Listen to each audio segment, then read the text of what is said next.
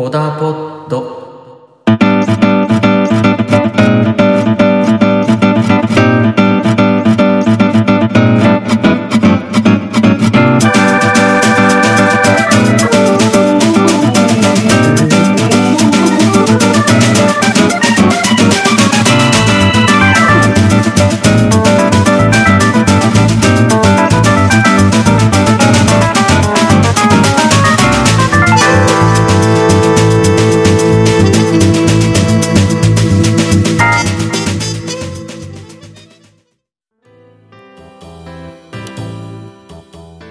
皆さんおはようございます。コダポッドフランスの大社地第17回目となります。このポッドキャストは物事を別の角度から見たらどう見えるか、こんな解釈もあるよねといったようなことをざっくばらんに話していくポッドキャストとなります。このポッドキャストでも何回か僕は役者をやっているというふうに言っているんですけれども、役者をやっていて尊敬している、目標にしている俳優がいまして、海外のマイケル・ J ・フォックスという役者さんですね、が僕好きで、自分が所属しているタスイチという劇団のホームページにも、マイケル・ J ・フォックスになりたいみたいに書いてあるぐらいに、マイケル・ J ・フォックスのことが好きで、目標で、いつかそんな役者になりたいなっていうふうに思いながらやってるんですけれども、マイケル・ J ・フォックスといえばやっぱり有名なのはバック・トゥ・ザ・フューチャーかなというふうに思います。彼のことをあまりよく知らなくても、あ、バック・トゥ・ザ・フューチャーに出てた人なのねみたいな、作品から思い出すみたいな人は結構いるんじゃないのかなというふうに思いまして。で、実際に僕もマイケル・J ・フォックスを知ったのはバック・トゥ・ザ・フューチャーからで、バックトゥザフューチャー自体も僕の好きな作品の中のトップ3に入るぐらい好きなんですけれども、彼の作品って他にも結構面白い作品が映画だけじゃなくて海外のドラマとかでも面白くて楽しい作品がいっぱいあるんですけれども、例えばファミリータイズっていう海外ドラマとか、スピンシティっていう海外ドラマとか、あとはコメディ俳優的な立ち位置がありますけれども、カジュアリティーズっていうブライアン・デ・パルマが作った映画、ベトナム戦争を題材にした映画の主役もやっていて、結構シリアスな作品とかにも出てたりして、あとは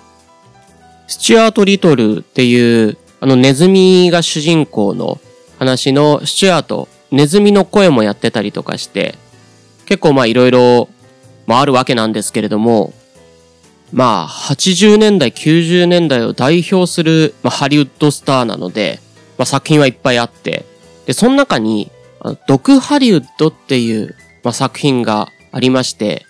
あんまり有名ではないんじゃないかなっていう作品が、あるんですけれども、僕結構その毒ハリウッドっていう作品が好きで、なんか定期的に見たくなっちゃう作品なんですけれども、今日はその毒ハリウッドについてちょっと話していこうかなっていうふうに思っております。毒ハリウッドは91年に作られた映画になります。あらすじとしては、外科医のベン・ストーンっていうのが主人公、マイケル・ J ・フォックスですね、やってるベン・ストーンっていうのが、ワシントンの病院で ER で働いてるんですね。ただ、映画の冒頭は、ベンがその ER を辞めるところから始まるんですけれども、ベンはそこを辞めてロスビバリーヒルズで美容整形外科医になろうとしてるんですね。ER って大変ですし、お金も多分そんなにその大変さに見合ったほど良くはない。なので、自分の腕ならもっとお金もらって美容整形外科っていう、多分 ER よりは多少楽な仕事でお金稼いでやるぜみたいな感じで、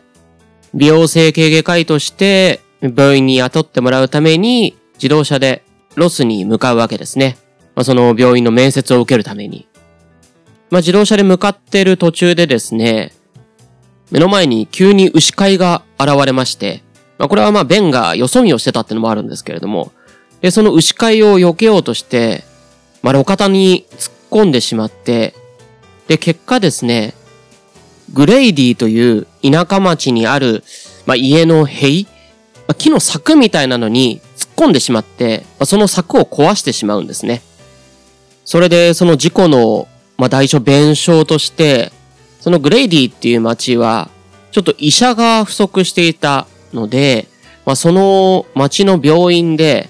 無料奉仕みたいな感じで、働けと、言われることになって、しぶしぶそのグレイディで、医者をやることになってしまうっていう。そんなに長い期間ではないんですけれども、2、3日無料奉仕という形で働くことになってしまって。で、その町の人たちとの触れ合いを通じて、主人公ベン・ストーンが何を感じていくのか、みたいなお話ですね。話の流れとしては結構、ありきたりというか、よくあるようなストーリー。都会的な主人公、ちょっとイケイケな主人公が、田舎の素朴な人たちと触れ合うことによって、人生において大切なものは何か、みたいのを感じ取っていく。みたいな大枠で言えばそういうストーリーになります。そう、よくあるストーリー、どこかで聞いたようなストーリーではあるんですけれども、逆に言うと、それがいい、みたいな。人と人が触れ合うことによって、自分にとって何が大切なのかってのを気づいていくっていう、よくあるストーリーではあるんですけれども、逆に言うと、その部分を奇をてらわないで結構シンプルに描ききってるんですね、このドクハリウッドっていうのは。結構こういう自分にとって何が大切かを気づいていくみたいなストーリーを下地にしていても、なんかよくあるものにしないように、ちょっと変化をつけてこうみたいな、なんか突飛なキャラクターを出していこうとか、突飛なエピソードをつけていこうみたいにしがちだったりするんですけれども、このドクハリウッドはそういうところがあんまりなくて、結構ストーリーはシンプルに流れていく。でもそれが、なんて言うんですかね、味付けが濃くなくて、素材の良さが生きている料理みたいな感じでいいんですよね。大作ではないけど、良作と言える物語、映画なのかなっていう。だから僕好きなんですけれども。あとやっぱり、マイケル・ J ・フォックスの存在がいいんですよね。主人公はその最初、その ER で働いていて、確かに腕はいいらしいんですけれども、ちょっと自信過剰で、自分は何でもできるぜ、みたいな感じがあるんですけれども、そういうキャラクターをやらせても、あんまり嫌味がないっていう。嫌なキャラに移らないっていう。そういうのが、マイケル・ J ・フォックス自身の人柄の良さみたいのが出てるのかなっていう。それが、その主人公を愛せる要因になって、物語全編を通しても、安心して見ていられる要因なのかなっていう。もう最初結構生意気で、その ER 時代の同僚とかにも、嫌われてるみたいな描写があるんですけれども、最初その辞める日に、今日、俺が辞めるからパーティー開くんだけど来ないみたいな感じで、同僚たちに言うんですけど、誰も来てくれないっていう。それぐらい、あんまり好かれてないんだなっていう。で、多分、一番、仲良くしてたであろう同僚にも、最後に、お前のこと腕はいいけど嫌いなんだよな、みたいに、結構ストレートに言われてしまうっていう、ぐらいな、キャラクターなんですけれども、それでも、憎めないっていう。それがやっぱりマイケル・ J ・フォックスのいいところですよね。で、それが、存分に活かされてる作品だなっていう。あとはやっぱりマイケル・ J ・フォックスのコメディセンスですよね。この映画が作られた91年っていうのは、マイケルが30歳ぐらいの時、バック・トゥ・ザ・フューチャー3が作られた、次の年なんで、多分、油が乗りに乗ってる時期だと思うんですよね。だから、彼が、やる演技、ちょっとした演技一つ一つが、面白いし、しっくりくるんですよね。なんかわざとらしいように見える部分も、なんかマイケル・ J ・フォックスがやってると、なんかこういうキャラクターいて、こういうことしそうだよね、みたいな、大げさに見えないっていう、そのちょうどいいバランス、塩梅がよく出てる作品かなという。あと、マイケルといえば、結構走ってるシーンが多い気がするんですよね。いろんな映画で。なんか慌てて走ってる時の、走り方っていうんですかね、この慌て方みたいなのが、それが、マイケル・J・フォックスのコメディセンスが遺憾なく出てる部分かなって思ったりもするんですけれども、この映画にもちゃんと走ってるシーンがあって、そこも見どころの一つかなというふうに僕は思っております。あとこの作品は若い時のブリジット・フォンダとか、ウディ・ハレルソンとかが出てて、そういう、彼ら彼女らの若い時の演技が見れるっていうのも結構面白いポイントかなというふうに思います。この二人の演技もすごくいいんですよね。演技っていうか、キャラクター付けがすごく良くて、そのブリジット・フォンダは町の町長の娘さんで、都会を夢見てて、早くこの町から出たいなーっていうふうに思ってて、ベンにちょっと言い寄るみたいな、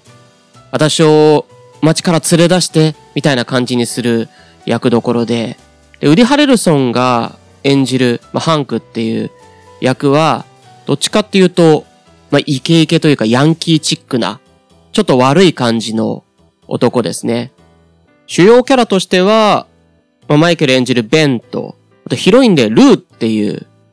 その町に住んでるんだけど、もともとはちょっと都会にいて、もともと旦那さんがいたんですけれども、その人と離婚して、その生まれた町に戻ってきてるっていうヒロイン。で、そのウディ・ハレルソンが演じるハンクっていうのは、そのヒロイン、ルーのことが好きで、いつか結婚したいと思ってる。で、ベンも、そのルーのことが好きになるので、ちょっと恋仲みたいになってっていう。で、ブリジット・フォンダ演じるナンシーっていうキャラクターなんですけれども、ベンのことがちょっといいなというふうに思ってるっていう、この男二人、女二人の関係性で、進んでいくわけなんですけれども、その、ハンクとナンシーっていう、友達キャラみたいな、こういう、田舎町を舞台にして、ラブストーリー的なものだと、そういう友達ポジション、恋のライバルポジションっていうのは、結局は主人公とヒロインの引き立て役みたいな感じになってしまうと思うんですけれども、で、実際にこの作品でのハンクとナンシーの描かれ方もそうではあるんですけれども、そこに至る過程みたいのが結構ですね、ちょっとスパイスに富んでるというか、ちょっと一筋縄でいかないような感じ。ほっこりする部分があるんですよ。あんまりかませ犬感が強くない。ただの友達ポジションではない、その二人の人間性みたいのが描かれていて、そこがこの作品のいい味を出してる部分なのかなっていう。最初にこういうありきたりなストーリーをシンプルに描き切ってるっていうふうに、話しましたけれども、ここはちょっといいスパイスが効いていて、それがこの作品が、なんて言うんですかね、打作ではなく良作になってる要因の一つではあると思います。ちょっとね、描き方がどういう風になってるのかっていうのを詳しく説明するとネタバレというか面白みに欠けてしまうと思うので、そこはご覧になって確かめていただけたらとは思うんですが、結構ね、その描かれ方がいいんですよね。この主人公、ヒロイン、あと友達二人の関係性。それがこのドクハリウッドっていう作品の骨組みとして機能している部分かなというふうに思います。この物語は、終始グレイディという田舎町が舞台になるわけなんですけれども、町としてはアメリカによくあるであろう古き良き田舎町。80年代、70年代ぐらいなんですかね。の空気感で止まってるような田舎町で。で、多分、その作られた当時、90年代ですら、どこか懐かしいと思わされるような街並みなんですけれども。なので、今から見ると、もっと懐かしいというか、こんな時代あったのね、いい時代だねって思わされるような、なんて言うんでしょう。日本で言うとトトロとか、コクリコ坂を見てる時に感じる、郷愁みたいな。ちょっとその描かれてる時代感は違いますけれども、古き良きをしみじみと感じるようなものがあって、もう一種おとぎ話を見てるような。昔々こういう時代があったのね。いい時代だなっていうのをしみじみと実感させられて。そのなんか安心感みたいな、いい時代だな、こんな時代行ってみたいな、みたいな、っていうのを感じさせるのが、まあ、このドクハリウッドの面白いというか、ほっこりできるポイントかな、というふうに思って。なのでね、こう、すごく何回も何回も見ようっていう風になるというか、なんかちょっと落ち込んだ時とか、元気がない時にこれを見て、なんか明日から頑張っていこう。なんか気持ちあったかくなったみたいになりたい時に、まあ、定期的に見たくなっちゃうみたいな、そういう作品ですね、このドクハリウッドっていうのは。この間僕も久しぶりに見たんですけれども、もう本当に心が穏やかになる。なんかささくれだった心が本当に癒される。なんかセラピー映画みたいな感じありますね、このドクハリウッドは。まあ、どうなんでしょう。